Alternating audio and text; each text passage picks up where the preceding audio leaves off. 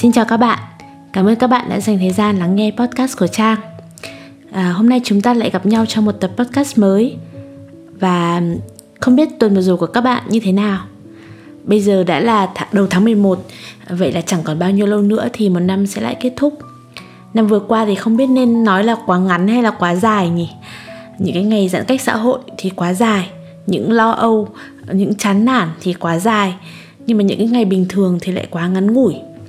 Mùa xuân vừa kết thúc thì đã bước vào dạng đợt giãn cách xã hội Và dịch bệnh bùng phát khắp nơi Và mọi thứ đều dừng lại. Cho tới khi mà cái xã hội vận hành trở lại thì mọi người như là vừa trải qua một cái giấc ngủ dài Và chợt nhận ra là sắp năm hết Tết đến. Thế là như những chú sóc nhỏ tháng 11 cặm cụi, gom góp, Mọi người đều cố gắng làm làm làm để bù đắp, để bù lại cái khoảng thời gian đã lãng phí. Trang cũng vậy thôi, Vẫn đang giáo giác, nháo nhác. Cuồng quay với các thể loại mùa màng và deadlines Để sao cho khi đóng sổ hạ màn Kết thúc một năm Khi số tuổi của mình lại tăng thêm nữa Thì nhìn lại mình ít ra cũng đã hoàn thành xong được việc này việc nọ Để không có cảm giác lại thêm một năm hoài phí. Rông dài vậy thôi chứ câu chuyện mà trang muốn kể tối nay thì không liên quan gì đến những điều trên đây.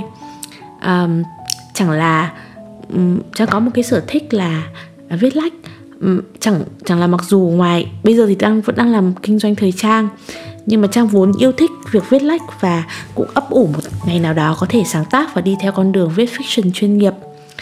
Mơ là mơ vậy thôi, chứ còn trang thì vẫn biết là cơm áo không đùa với khách thơ và không có lý gì một cái người mà bận bịu suốt ngày nghĩ đến chuyện sổ sách tiền nong mà một ngày kia lại có thể tự nhiên sáng tác được cái gì đó mới mẻ và có sức nặng. Thường thì những cái người viết chuyên nghiệp ngoài năng lực viết câu chữ mượt mà ra, thì phải có một cái sự hiếu kỳ mạnh mẽ với mọi thứ xung quanh. Mọi mọi câu chuyện họ nghe được ờ, mọi kiểu người mà họ gặp được, từng cái chi tiết vụn vặt đời thường, thì người viết cũng sẽ thấm hút cóp nhặt, đem nó vào cái kho tư liệu riêng của mình. Những cái nhà văn mà trang yêu thích và ngưỡng mộ, thì ngoài việc họ đều là những cái bậc kể chuyện bị kể chuyện tài tình ờ, trí tưởng tượng phong phú ra, thì đối với trang cái mà làm nên sự khác biệt sự quan trọng của người cầm bút, đó là chính là cái khả năng ừ, hiểu tâm tình của nhiều kiểu người, hiểu cả cái đáng yêu, đáng ghét, hiểu cả cái sự giống và sự khác. Nhưng lúc nào cũng giữ được cái nhìn ấm áp, giữ được cái thông cảm và vị tha với mọi người. Đối với Trang thì Nguyễn Khải là một nhà văn như thế. Thì trong phần sau của tập podcast ngày hôm nay Thì chúng ta sẽ cùng đọc và nghe một chuyện ngắn rất là đặc sắc của ông. Nhưng mà trước hết thì để cho Trang kể qua với các bạn cơ sự làm sao mà Trang lại làm cái tập podcast với chủ đề là làm mối như thế này. Như Trang còn nói qua ban nãy, thì cũng như những người viết tập sự khác, Trang cũng đang trong cái quá trình mà tích lũy dần dần cái kho tư liệu đời sống của mình. Trong cái quá trình tích lũy đó thì thứ mà trang thích nhất là nghe câu chuyện của người lạ, đặc biệt là những cái người mà không giống mình một chút nào cả. Ừ, cách nói chuyện của người đàn ông cũng khác với cách nói chuyện người phụ nữ này rồi những cái người sinh trưởng khác nhau học thức khác nhau địa vị xã hội khác nhau thì lại có cái cách nói chuyện cách tư duy mỗi người mỗi khác. Và một trong những cách mà trang hay làm nhất ấy là thỉnh thoảng vẫn hay hóng hớt dòng tay nghe chuyện. Bài bên cạnh mỗi lần đi quán à, trang thích sưu tập cách nói chuyện của nhiều người ở nhiều độ tuổi khác nhau để về sau này xây dựng nhân vật và hội thoại cho nó được tự nhiên. Thì tuần trước thì trang trong một lần đi ăn trưa. Thì trang có nghe lỏm được một chuyện là mai làm mối ở bàn bên cạnh. Đang ăn mà thấy thú vị quá nên là trang rất là trang cứ hóng hớt dòng tay nghe. Thế thì vợ chồng anh chủ quán bún riêu này thì có một người anh họ sinh năm 63 ở cái độ tuổi ấy nhưng mà chưa một lần nào kết hôn. À, hiện tại thì người đàn ông này đang làm người dẫn nhảy ở một phòng khiêu vũ cổ điển. Còn đại diện đàn gái là vị khách quen của chính cái hàng bún riêu ấy, là một người đàn ông cỡ khoảng ngoài 40 tuổi. Anh này 10 năm nay vẫn hay ngồi ở một quán cà phê quen, thì anh ấy muốn giới thiệu cái chị chủ tiệm cà phê ấy, là một người phụ nữ sinh năm 69 quá chồng đã lâu, con cái đã trưởng thành cả. Giờ chị muốn tìm người để tìm hiểu và tính chuyện nghiêm túc lâu dài. Thì cái cái ý mai mối này nó chỉ nảy ra trong đúng một cái lần đến ăn bún riêu duy nhất của anh khách. Nhưng mà buồn cười là đại diện hai đằng ngồi bàn bàn chuyện mai mối cho họ rất là sốt sắng rất là vẽ voi. Như thể ngay ngày mai thì họ sẽ gặp nhau và ngay ngày kia thì có thể tính chuyện đến về đến chuyện sống chung với nhau ngay vậy. Thì cái cuộc bàn chuyện mai mối của họ sôi nổi quá hồn nhiên quá. Nên là trang cứ vừa nghe mà vừa cười hí hí trong bụng ấy. Thế sau rồi trang nghĩ là um, nếu thế hệ u 60 u 70 nếu mà họ có Tinder thì không biết sẽ như thế nào nhỉ? Liệu họ có phải trông cậy vào những cái cuộc mai mối rất là xa xôi rất là rượu vợi của những người ít quen biết mình như thế này không? Um, hay là nếu có dating online như chúng ta thì họ cũng sẽ năng nổ gặp gỡ cũng sẽ hẹn hò rồi cũng sẽ ngủ với nhau như mọi lứa tuổi khác. Vì bản chất kết đôi của con người thì lúc nào cũng vậy. Rồi đúng trong cái lúc mà đang suy nghĩ vẩn vơ này thì trang chợt nhớ ra một cái câu chuyện của nguyễn khải một chuyện ngắn của nguyễn khải mà trang đọc vài năm trước đây mà trang rất thích câu chuyện thì kể về một một người phụ nữ một bà lão có thể nói là như thế. Kết hôn lần đầu tiên vào năm 70 tuổi. Chuyện rất là dễ thương. À, trang trang nhớ ra nên là trang về nhà là trang phải tìm ngay kindle để đọc lại. Và ngay cả trong cái lần đọc lại này thì trang vẫn thấy nó rất là viết rất là đời và rất là thú vị. Nên là trang muốn muốn làm một cái tập podcast này để chia sẻ với các bạn. Câu chuyện có tên là nắng chiều um, câu chuyện kể về một cuộc kết hôn ở tuổi 70 và cũng dựa trên may mối. Thì mời các bạn cùng thưởng thức.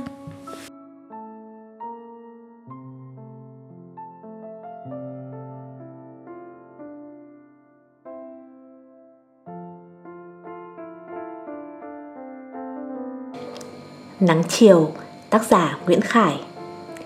Một Chị Bơ đã đe tôi. Nếu cậu mà đem chuyện của chị với anh ra viết văn, viết báo, Thì đừng có vác mặt đến đây chị chị em em nữa nhá. Khốn nỗi, cái thằng viết văn Lại vốn có tật thích lôi việc của nhà ra viết. Chuyện hay thì giấu đi, Còn chuyện dở thì phóng đại lên. Nên anh em họ hàng phải từ bỏ, Vợ con phải giận hờn, Bè bạn cũng gớm mặt. Nói tốt về mình là người viết hồi ký, là người bình thường với cái tâm lý thông thường, mượn bút mực để tự khoe còn kể xấu mình tự bới móc cái thói tật của mình thì đích thực là anh nhà văn rồi. Tại sao lại thế? Tôi cũng không hiểu nữa. Có thể là cái nghiệp sĩ của những người cầm bút chăng? Nhưng lần này tôi viết về bà chị tôi với ông anh rể muộn mằn có khác với những câu chuyện trước. Lần này tôi chỉ có khoe thôi. Tôi khoe cái hay cái đẹp cái phúc đức của dòng họ nhà tôi. Nếu như đây đó thấp thoáng một nụ cười thì cũng là cái mỉm cười hiền lành, vui một chút, nghịch một chút cho câu chuyện được đập đà. Tức là chị bơ tôi bằng lòng đi lấy chồng. Lấy chồng lần thứ nhất mà chỉ cũng vừa mới năm nọ thôi. Tôi năm nay đã sắp xỉ 60, tức thì chị tôi cũng không còn trẻ nữa. Năm chị tôi nhận lời xuất giá là vừa tròn 70 tuổi. Chị Đại cũng là một bà chị khác của tôi là em dâu ông Nguyễn Thế Truyền đứng ra mai mối. Trong họ nhà tôi, đàn ông thì hiền lành, nhút nhát, làm gì cũng sợ, chỉ cầu được yên thân, còn phần lớn các bà lại hết sức ghê gớm, ăn nói ghê gớm, hành động táo bạo, còn các trò chơi của mấy bà thì vô cùng quái đản. Chị Đại bảo tôi với cái giọng thản nhiên nhất. Chúng tao định gả chồng cho bà bơ, mày thấy thế nào? Tôi hét lên, sắp xuống lỗ rồi còn đi lấy chồng, các bà tính toán rõ hay? Chị Đại vẫn nói rừng rưng Chúng mày đều là quân ích kỷ Chỉ nghĩ tới mình mà không biết nghĩ đến người Mày sợ xấu hổ à Chứ lại không Thiên hạ họ biết chuyện cười đến vỡ cả bụng. Ai cười mà kệ họ, Là việc hay việc tốt chứ có phải việc xấu đâu mà họ cười. Tôi vẫn vùng vằng, Chị tính lại đi, Không phải chuyện đùa đâu, Vỡ lở ra là tai tiếng lắm. Chị Đại đã hơi cười cười, Để tao tính lại nhá, Mấy chục năm nay chị Bơ chỉ có ở với gia đình cô Hoàng, Nay vợ chồng cô ấy đi lấy, đi Pháp, Thì chị bơ ở với ai, Hay là xuống ở với vợ chồng mày? Tôi lắc đầu. Nhà tôi như chạy lính bà bơ không chịu được đâu. Ở với chị thì có được không? Chị Đại vẫn cười. Ở thế nào được? Một bà già đã đủ để con cháu nó cằn nhằn rồi. Hầu thế nào được cả hai? Tôi bắt đầu phân vân. Cũng khó nhỉ. Tuổi già ở tròm trõm một mình là nguy lắm. Rồi lúc đêm hôm, Chị Đại thẳng tính. Ở một mình cũng vẫn được, nhưng đêm phải có người đến ngủ cùng.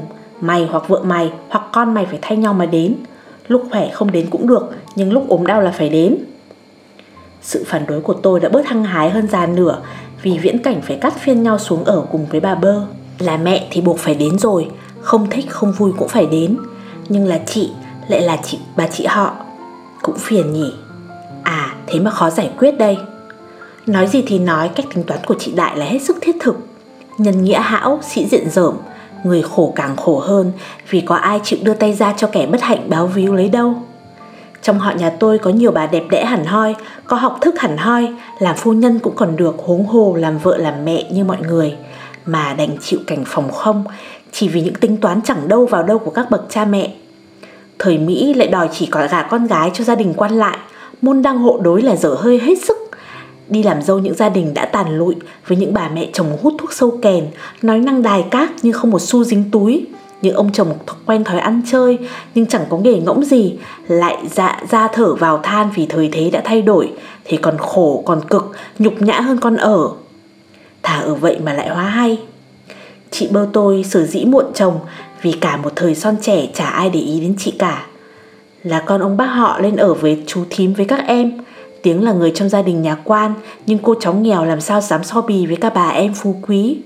Đã nghèo lại không được đẹp lại ăn mặc xoành xoàng nói năng rất ít luôn luôn xuất hiện ở phía sau lại là người rất cần thiết cho mọi người nhưng vẫn bị mọi người quên bỏ. Chị bị bỏ quên cũng vì, vì chị không bao giờ đòi hỏi. Chị cam phận lại tự khép mình vào cái khuôn khổ lễ giáo mà đã không còn mấy ai theo nữa. Các bà chị con ông bác tôi vẫn chê chị bơ là người cổ mà trời đất ơi đã nghèo lại còn cổ thì coi như số phận đã được an bài rồi cái chuyện vui lúc tuổi đã xế chiều của bà chị tôi được bắt đầu như sau. Cách đây khoảng 7-8 năm, có một bà chị khác đi lập nghiệp ở xứ bờ biển Ngà, có làm giấy báo được bảo lãnh cho chị bơ sang bên ở bên đó. Hai bà vốn đã hợp tính nhau từ thời con gái, về già đều là những tín đồ rất là nết na của đạo Phật, có ăn ở với nhau ít năm cuối chắc cũng êm ấm. Đã nghĩ mọi việc xong xuôi chỉ còn đợi ngày đi thì bà bên kia viết thư về báo hoãn vì ngay đâu chính phủ bên ấy đã sẽ thay đổi, sẽ đỏ hẳn nên vợ chồng phải di chuyển cơ nghiệp qua Pháp. Nói vậy thì biết vậy, chứ còn cái gì sau, sau đó thì ai mà biết. Chị Đại vẫn phản nàn với tôi. Bà bơ tuổi xỉu, cái số ấy là vất vả lắm, một đời hầu hạ các ông em bà em, rút lại tay trắng. Xưa nay chị bơ chỉ biết sống cho các em, dựa dẫm vào các em, vui buồn hộ mọi người. Này các em kéo nhau đi tút tuột, ừ, còn trơ lại có một mình, ăn không ra bữa, ngủ không ra giấc, chẳng có cái gì riêng để mà lo mà buồn. Đi lại như cái bóng. Va vào góc này đụng vào góc kia của hai vợ căn phòng vừa ẩm vừa tối. Nghĩ thật tội. Ai cũng than thở là rất tội mà không ai mở một mở miệng mời bà chị nhất họ tới ở nhà mình để tiện bề chăm sóc. Vợ chồng tôi cũng thế lúc khỏe đã vậy lúc ốm thì sao ốm một trận rồi chết cũng đã vất vả lại ốm đến vài năm mới thật dày già cũng may trong họ còn có chị đại Chị có quyền la mắng tất cả mọi người mà không ai dám giận vì chị ăn ở rất thật lòng, lại rất thạo việc. Việc người sống và việc người chết của cả một họ mà không có chị dúng tay vào là y như bê bết. Nói cho đúng thì chị cũng không dúng tay, một ngón tay cũng không động, mà chỉ dúng miệng thôi. Tính dùng cho thôi. Cái việc này thì thủ tục phải như thế này, phải sự chi tiêu phải như thế này. Và chị đã cắt đặt luôn, một lũ con cháu và kẻ ăn người ở cứ thế mà chạy và chị đã lặng lẽ đảo ngược cái vận số của chị bơ bằng một bài toán đến thần tình. Số là cách đây đã nửa thế kỷ, có một anh thanh niên con nhà nghèo nhưng rất đẹp trai và học cũng giỏi. Vừa đỗ bằng thành trung xong, tới gia đình ông bác tôi làm người dạy kèm cho mấy ông anh còn nhỏ tuổi. Người ra mở cửa đóng cửa cho thầy giáo trẻ là chị Bơ. Năm đó cũng khoảng 18 đôi mươi. Đi lại được vài năm thì anh giáo trẻ ngọt lời xin được cưới chị Bơ vì anh đã tìm được việc làm ở một nhà thương nào đó. Vậy là cả nhà cười, cười lăn cười lộn, là cười cái táo tợn của một thằng con trai chẳng biết trời cao đất dày là gì mới dạ, dám mở mồm ra đòi làm một cháu rể cụ thượng. Cháu cũng như con phải tìm cửa tương xứng để gà bán trước. Người con trai vì xấu hổ, vì giận thân không đến nữa. Vậy là thôi, theo chị Đại Hình như chỉ có một lần ấy Cái lần duy nhất ấy Có một người đàn ông để ý đến chị Bơ. Quý mến cái dịu dàng Cái lặng lẽ Cái đảm đang của chị Và mong mỏi được mời chị về sống chung với nhà mình. Rồi anh ta lấy vợ Đẻ một bầy con Rồi quá vợ Và lấy vợ một đời nữa Lại đẻ thêm một bầy con nữa Và quá vợ lần thứ hai. Người đàn ông có cái số phận vất vả ấy tên là Phúc cái năm bắt đầu câu chuyện cảm động này lúc này đã 71 tuổi, hơn bà chị tôi một tuổi. Tôi cũng chưa rõ do một tình cờ nào mà chị Đại được biết ông Phúc sắp đi Pháp theo giấy bảo lãnh của con. Cái kế hoạch đầy tính nhân đạo và thực tế của chị đã lập tức thành hình, lập tức chuyển động. Chị nhờ một cô cháu họ có quan hệ họ hàng với ông Phúc và tới bàn với ông. Bằng cách nào đó có thể đưa chị bơ đi sang tới Pháp các bà em sẽ tới, tới đón chị về ở nhà họ. Vì anh chị em không có quyền đứng ra bảo lãnh nhập cảnh. Ông Phúc bằng lòng ngay và nói thêm nhưng phải làm cái giấy giá thú thì nó mới hợp lệ. Chị Đại trả lời liền, giá thú thì giá thú, sang tới Pháp là hết giá trị mà cũng chẳng cần làm giấy ly hôn, còn lấy ai được nữa đâu mà là gần giấy ly hôn. Tôi hỏi chị Đại, lần đầu chị bàn với chị Bơ cái chuyện này, chị Bơ bảo sao? Chị Đại cười, dãy nảy như đỉa phải vôi, mặt mộ mũi đỏ như đỏ tử, cái chưa chồng nói đến chuyện hôn nhân ai chả thế. Tôi cũng phì cười, cái bà này có đến những cái sáng kiến đến quái. Nếu mày không thích thì mày mời bà ấy về nhà mày Cho tao được rảnh nợ. Tôi nín lặng Chị Đại nói tiếp. Bà ấy chửi ta một lúc rồi ngồi im. Ta chỉ hỏi lại một câu Thôi tùy bà nếu bà không bằng lòng thì tôi, để tôi còn nói với người ta, Có lời nói lại. Xong chị bơ bảo sao? Còn bảo sao nữa? Bảo là tùy cô Cô muốn làm gì thì làm chứ tôi không biết. Vậy là xong à? Xong chứ. Người ta là vẫn còn vương vất cái tình cũ Thì mới đưa vai ra gánh lấy. Chui vui vẻ quái gì? Vậy là chị tôi đi lấy chồng. Nói cho đúng là giả đò lấy chồng. Vì danh nghĩa vẫn có giấy giá thú Nhưng ông ở nhà ông Bà ở nhà bà Cơm ai nấy ăn, giường ai nấy nằm Không có gì khác trước Chị Đại với chị Hoàng là hai bà, hai bà hay nói tục nhất họ Nói những chuyện đến cả em Các em và con cháu ngồi nghe cũng phải đỏ mặt nên chị Đại cũng có lời bình luận về sự ở riêng này. Chị nói tục lắm, tôi không tiện viết ra ở đây. Tôi có nghe nói bữa hai ông bà dắt nhau ra phường đăng ký hôn thú. Cô ủy viên thư ký phường hỏi bà cụ theo đúng thủ tục. Thưa bác, bác kết hôn lần này là lần thứ mấy? Bà cụ cúi gằm mặt không dám trả lời. Ông cụ phải nói thay, lần thứ nhất. Lấy chồng lần thứ nhất mà không có chạm ngõ, không có ăn hỏi, không có cưới xin gì cả Đến bữa cơm thân mật trong gia đình cũng phải hai tháng sau mới làm Nghĩ cũng tội Mà là con cháu thân nhà quan hẳn hoi Tháng đầu chị tôi đi lấy chồng Tôi không dám lại thăm Sợ chị tôi ngượng Tôi sợ tôi cũng ngượng. Nhưng tôi vẫn thấp thỏm đợi cái bữa ăn Mà bà chị và ông anh sẽ mời. Nói, nói cho thật thì không phải vì miếng ăn Mà muốn đến để quan sát một chút. Chắc là bà chị tôi cũng biết thế Nhưng nhất định bà không mời cái thằng em mất nết. Chuyện bố mẹ nó còn chẳng tha huống gì chuyện của các bà chị. Chị Đại gọi bữa cơm đó là bữa cơm đoàn kết. Cái từ cách mạng dùng vào trường hợp này thật là khéo quá. Chứ còn biết gọi gì khác đây? Sau bữa cơm hai họ chừng vài ngày Bà Bơ cũng làm một bữa cơm thân mật Chỉ mời riêng có ông Phúc Và mấy người con của ông lại ăn thôi. Bà lão nấu ngon quá Cái nghề riêng mà Nên chỉ mấy ngày sau ông lão lại mò đến Xin ăn một bữa nữa. Rồi ngày nào cũng đòi đến ăn ăn bữa trưa, rồi ăn cả bữa tối, rồi đòi ngủ lại. Vì say quá, vì trời tối quá, vì thiếu gì lý do được xin được ngủ lại của một ông già đang ngây ngất trước hạnh phúc mới. Tôi tuét miệng cười, chị Đại trợn mắt nhìn tôi quát to, thẳng mất dậy, mày nghĩ gì mà lại cười, hả?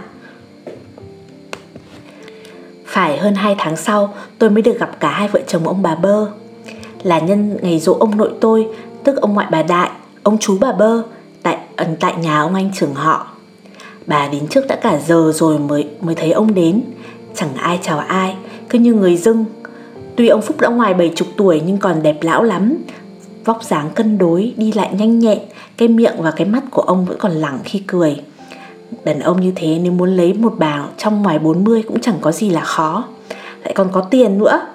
Quả tình ông ấy đối với bà chị tôi vẫn còn vương vất phần nào cái hương vị của mối tình đầu là vẫn không ngớt nghĩ về nhau nghĩ về một cô gái nhút nhát lặng lẽ có thể làm người vợ hiền người mẹ đảm không ngờ số phận lại hầm hưu đến thế. Khi ông ấy chưa đến chị đại đã hỏi bà bơ. Bà đã dặn kỹ chưa? Nhà trong hẻm lối đi, lối đi là lắt léo khó tìm lắm. Bà bơ trả lời ngắn gọn đã bảo rồi. Chị đại lại hỏi ông ấy vẫn đi xe đạp à? Đừng có ỉ y vào sức khỏe ngã chết có ngày. Vẫn trả lời ngắn gọn Nói mãi nhưng không nghe. Tôi nghiêng mặt cười mùm mỉm vì chợt nghĩ đến cách xưng hô của những cặp vợ chồng trẻ mới cưới cái thời còn đánh Pháp. Vào bữa ăn, tôi được ừ, xếp ngồi ngay cạnh bà Bơ và ông chồng. Bà Đại ngồi phía đối diện với ông trưởng họ. Ông trưởng họ là một người hết sức thật thà, có nghề xem tử vi và tướng mặt. Nghe ông ấy nói về vận số ai cũng vừa lòng, vì mọi cái xui xẻo đã thuộc về năm qua, tháng qua, còn năm tháng tới, năm tới chỉ toàn những chuyện may mắn. Ông trưởng họ ngắm nhìn bà Bơ rồi tán. Khí sắc chị Bơ rất vượng, năm tới là nhiều chuyện vui lắm. Bà Đại buông một câu nghe muốn nổi da gà. Năm tới bà Bơ có tin vui hả? Cả mọi người đều cúi mặt, không ai dám nhếch môi. Mặt bà Bơ tái đi, còn ông chồng thì quay lại nhòm vợ rồi cười hề hề. Cái giống đàn ông thật quá tệ. Ông trưởng họ vẫn tiếp tục tán tụng bà chị hết sức hồn nhiên. Chị dạo này trông đẹp hẳn ra. Rõ nỡm, khen một bà lão đẹp ra, vậy mà cũng đòi làm thầy tướng số. Lại vẫn bà Đại bình luận, cái đó đã hẳn không cần cậu phải nói. Tất nhiên tôi cũng phải tế nhị hơn ông trưởng họ nên tôi không nói gì cả, cũng không nhìn chăm chú vào một ai, chỉ lắng nghe và thoáng nhìn thôi. Tôi để ý thấy chị bơ vẹo cổ tay cầm đôi đũa của ông chồng Lấy giấy bản lau qua một lượt Rồi lại lau qua cái bát ăn Chị không nói một lời và mắt vẫn nhìn thẳng Lúc ăn cơm, chị gắp một miếng thịt gà, dùng tay lọc xương, lại xé miếng thịt cho nhỏ rồi gắp vào bát của chồng. Cái ông chồng đấy là nhõng nhẽo, chỉ đợi gặp vợ gắp thức ăn mới ăn, cho gì ăn nấy, không tự đụng đũa vào bất cứ món nào khác. Chị Đại nhận thấy ngay, chị quát lên, cái ông này đại lẫn nhỉ, mắt bà ấy còn lòa dở, không hầu vợ thì thôi lại bắt vợ phải hầu mình. Ông chồng lại há mồm ra cười, hàm răng giả thật đều, thật trắng. Cuối bữa ăn, nhà chủ đưa cho mỗi người một cái khăn dấp nước nóng. Ông Phúc mở khăn lau mặt rồi đưa cho vợ. Bà vợ cầm lấy cái khăn lau dở của ông chồng, lau luôn mặt mình. Tôi cúi mặt xuống, sống mũi cay xè, chỉ muốn nhỏ ra mấy giọt nước mắt của yêu thương. Lấy chồng được nửa năm thì chị bơ phải đi mổ mắt Một bên mắt phải mờ hẳn đi như có màng kéo Bác sĩ bảo phải mổ Chị đến nằm nhà thương Điện Biên Phủ. Cô con gái út của ông chồng xách hai túi to vừa quần áo vừa đồ dùng lặt vặt Theo mẹ kế cùng vào bệnh viện. Mẹ nằm trên giường Cô con chồng trải mảnh ni lông nằm dưới chân giường Mà là con nhà giàu Con nhà tiểu thư hẳn hoi. Anh trai và chị dâu thì phóng xe máy đưa cơm ngày hai buổi. Vợ đưa cơm trưa, chồng đưa cơm chiều Rồi bón cơm cho mẹ Ép mẹ ăn từng thìa. Tiền tiêu như nước. Bữa tôi tới thăm chị Bơ. Chị đã được tháo băng mắt, Nhưng vẫn phải mang kính, Nhìn mọi thứ còn mờ mịt. Chị em trò chuyện được một lúc thì ông Phúc tới. Bà vào bệnh viện được vài ngày Thì ông ở nhà lại bị vấp ngã. Ngã nhẹ thôi, nhưng đi lại đã phải dựa vào cây gậy. Ông chống gậy lò dò vào. Cô con gái vội kéo ghế mời bố ngồi kề giường mẹ. Ông kẹp cây gậy trong đùi, Đưa tay nắm lấy bàn tay gầy guộc của bà vợ, Hỏi nhỏ nhẹ. Đêm qua bà có ngủ được không? Con mắt mổ còn nhức lắm không? Bà bơ trả lời Thưa đã đỡ nhiều ạ Đêm qua chỉ còn thức một lần thôi ạ Con gái nói thêm Đêm qua mẹ ngủ say lắm Trưa nay mẹ cũng dùng cơm được lưng bác Bà bơ vẫn để ông lão nắm tay mình than thở Thưa, con mắt kém tuy đã lành nhưng cái nhìn còn kém lắm, chỉ sợ nó kém mãi thì không làm gì được, ông lại vất vả. Một bà nằm giường bên cũng ngồi gần đó bắt chuyện. Cụ bà cứ sợ con mắt bị hỏng, con cháu phải hầu, thêm bận họ ra. Ông Phúc nói rất to. Bà nhà tôi cứ hay nghĩ quẩn, mình hầu hạ chúng nó cả một đời, này chúng nó có hầu lại mình cũng chỉ vài năm chứ mấy. Chả là cái tuổi của chúng tôi cũng sắp được về hầu các cụ tôi rồi. Tôi nghe ông anh rể nói chỉ muốn bật kêu lên Anh ơi, anh là người đàn ông trung tình nhất, rộng lượng nhất Ước gì em được tốt như các anh Bà Bơ ở bệnh viện về được vài tháng. Con mắt bị mổ đã sáng dần lại. Bà lại đi chợ, lại nấu cơm ngày ba bữa hầu ông. Còn thì ông chồng lại bị ngã lần thứ hai. Là do ông vẫn đi xe đạp Cái chân đau vừa khỏi lại nhảy lên xe liền Rồi vấp té. Tuổi già té xe đâu phải chuyện nhỏ Nhưng ông lão khỏe chỉ nằm bệnh viện có mấy ngày Các khớp xương đã hết sưng nhưng vẫn phải nằm như người liệt. Tôi đến thăm ông Thấy ông đang nằm đọc sách Chân nệm trắng tinh Vẻ mặt thỏa mãn như rất bằng lòng với số phận. Chỗ ông nằm thì cực kỳ sạch sẽ, Nhưng cái chỗ của bà nằm thấy bừa bộn như một cái bếp. Mà đúng là cái bếp thật, với đủ mọi dụng cụ phức tạp để phục vụ cho cái ăn của người nằm phòng trong. Mà hầu hạ một cách tươi vui, như được dịp báo đáp một ơn nghĩa rất khó trả. Lần nào tôi đến thăm, chị cũng bảo, anh vừa nhắc đến cậu, cứ thắc thỏ mãi, đã lâu không thấy cậu đến. Rồi bắt ở lại ăn cùng dùng bữa với anh anh một ăn anh ăn một mình thì buồn lắm. Bữa cơm hàng ngày do chị tôi nấu vẫn rất ngon. Nấu ngon hơn rất nhiều bà vợ. Miếng bít tết thật mềm, bát canh cá dưa thật ngọt đến đĩa dưa, đĩa cả muối cũng thơm ngon lạ thường. Lần nào ngồi vào ăn, tôi cũng hỏi, thế chúng nó đi đâu cả? Chúng nó không phải là người của gia đình nhà gái. Không có người nào bên họ nhà gái tới hầu hai ông bà những lần ốm đau. Đến thăm thì có, mồm mẹ mồm mép đỡ chân tay thì có chúng nó. Ở đây là chỉ mấy người con, cháu của ông anh rể tôi thôi. Nhưng gọi thế cho nó thân, vừa thân lại vừa khéo, là không phân biệt của con ông hay con bà, là con của cả ông và cả bà. Ông anh rể như có biết cái ý tư ấy nên ông trả lời. Cậu tính, bây giờ chỉ còn hai vợ chồng già hầu nhau, chưa trông cậy thế nào được vào chúng nó. Tôi đau thì bà hầu tôi, bà đau thì tôi hầu bà nói dại, bây giờ bà nhà tôi cũng đau nốt, thì tôi phải tự bò ra nấu cháo, nấu cơm chứ biết gọi ai. Chắc không chỉ là một câu nói nịnh, mà còn là cái tình thực. Bao giờ ông anh tôi nói, tôi đều muốn ứa nước mắt ra cả. Ông anh rể tôi hóa ra lại phải nằm thật, nằm đã hai năm nay. Nằm ở nhà vợ vì ông đã quyết định ở về ở hẳn với bà. Có một lần tôi than thở với chị đại vì cái nghiệp báo nặng nề của chị bơ một đời người vất vả. Đã nghĩ về già được thành thơi chút ít, lại lầm cầm đi rước một người đàn ông xa lạ về hầu. Cái số kiếp gì mà lại đen đủi thế? Chị đại quắc mắt nám độ ngay. Theo chị, hai năm qua là quãng đời đẹp nhất của bà bơ. Được hai năm ấy rồi có phải chết cũng thỏa. Tôi vẫn nhăn răng ra cười. Hơn bảy chục tuổi đầu lại vẫn phải đi chợ, phải nấu ăn ngày ba bốn bữa thi thoảng có tạt qua các em, ngồi chưa nóng chỗ đã lao liện láo liên về vì anh ở nhà có một mình. Ngày không được nghỉ, đêm cũng không được ngủ đẫy giấc. Sống như thế mà lại bảo có rất là thỏa, có mà điên. Chị đại nhìn tôi một cách rất khinh bỉ rồi giảng giải. Một đời bà bơ có cái gì là của riêng mình đâu, đến một thằng đàn ông của riêng mình cũng không có. Bây giờ bà ấy đã có một ông chồng là của riêng bà ấy, là mon ôm mà là ông nhà tôi, ông xã nhà tôi. Nó vui lắm, hãnh diện lắm. Không nói ra nhưng cứ nhìn mặt là tao biết. Hầu hạ một ông già nửa liệt nửa què mà mặt tươi hơn hớn cứ như người bắt được của. Bắt mày mù hay sao mà không nhận ra. Còn tao ấy à tao lại khác. Tao lấy chồng từ năm mới 17 tuổi.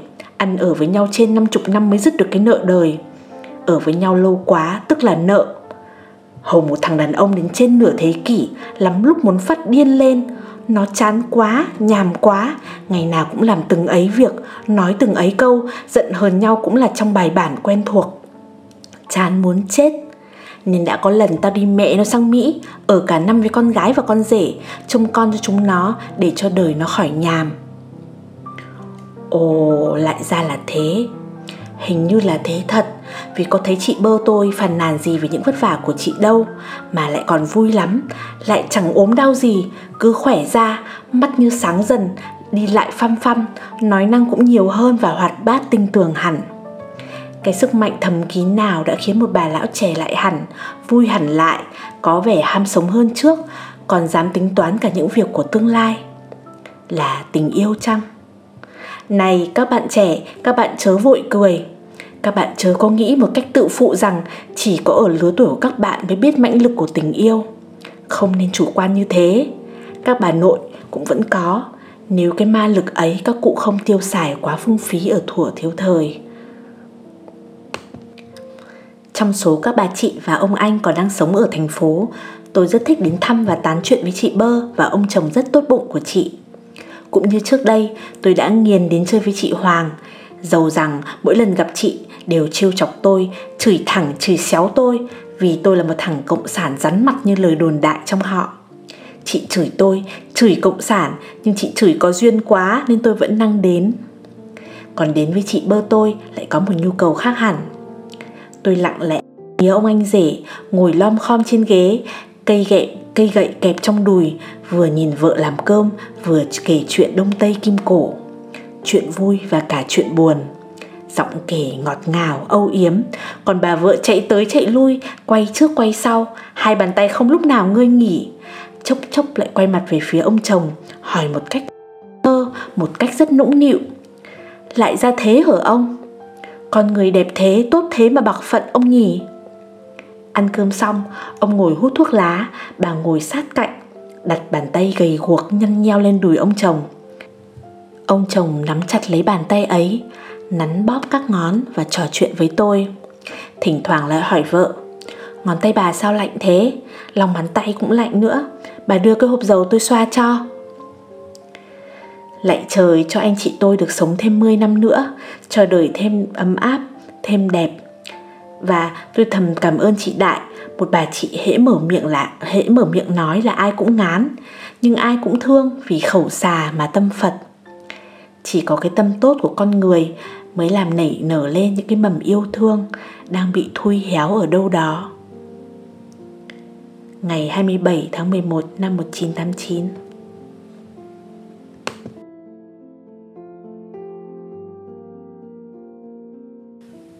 Cảm ơn các bạn đã lắng nghe đến những phút cuối cùng của tập podcast ngày hôm nay. Tập hôm nay quả thật là rất là rông dài. Bắt đầu bằng câu chuyện may mối mà Trang nghe lỏm được ở hàng bún riêu ngõ chợ Ngọc Hà rồi tiếp đến một chuyện ngắn của Nguyễn Khải đã được đăng trong tập Hà Nội trong mắt tôi và thậm chí bìa của tập podcast ngày hôm nay cũng là bức tranh trèo của Bùi Xuân Phái. Có lẽ là Trang đã mang rất là nhiều Hà Nội vào trong podcast của mình. Hà Nội mùa này đang rất là đẹp và thôi thì, thỉnh thoảng cũng phải để mình được phải lòng với thành phố của mình thêm một lần nữa. Mong là một lúc nào đó Trang cũng có thể kể được những cái câu chuyện miêu tả được những tâm tình của con người vừa thật lại vừa đẹp đến như vậy. Tập podcast ngày hôm nay sẽ dừng lại ở đây. Trang chúc các bạn một tuần mới thật nhiều năng lượng. Chúng ta sẽ gặp lại nhau vào tối chủ nhật tuần sau với một câu chuyện mới. Còn bây giờ thì tạm biệt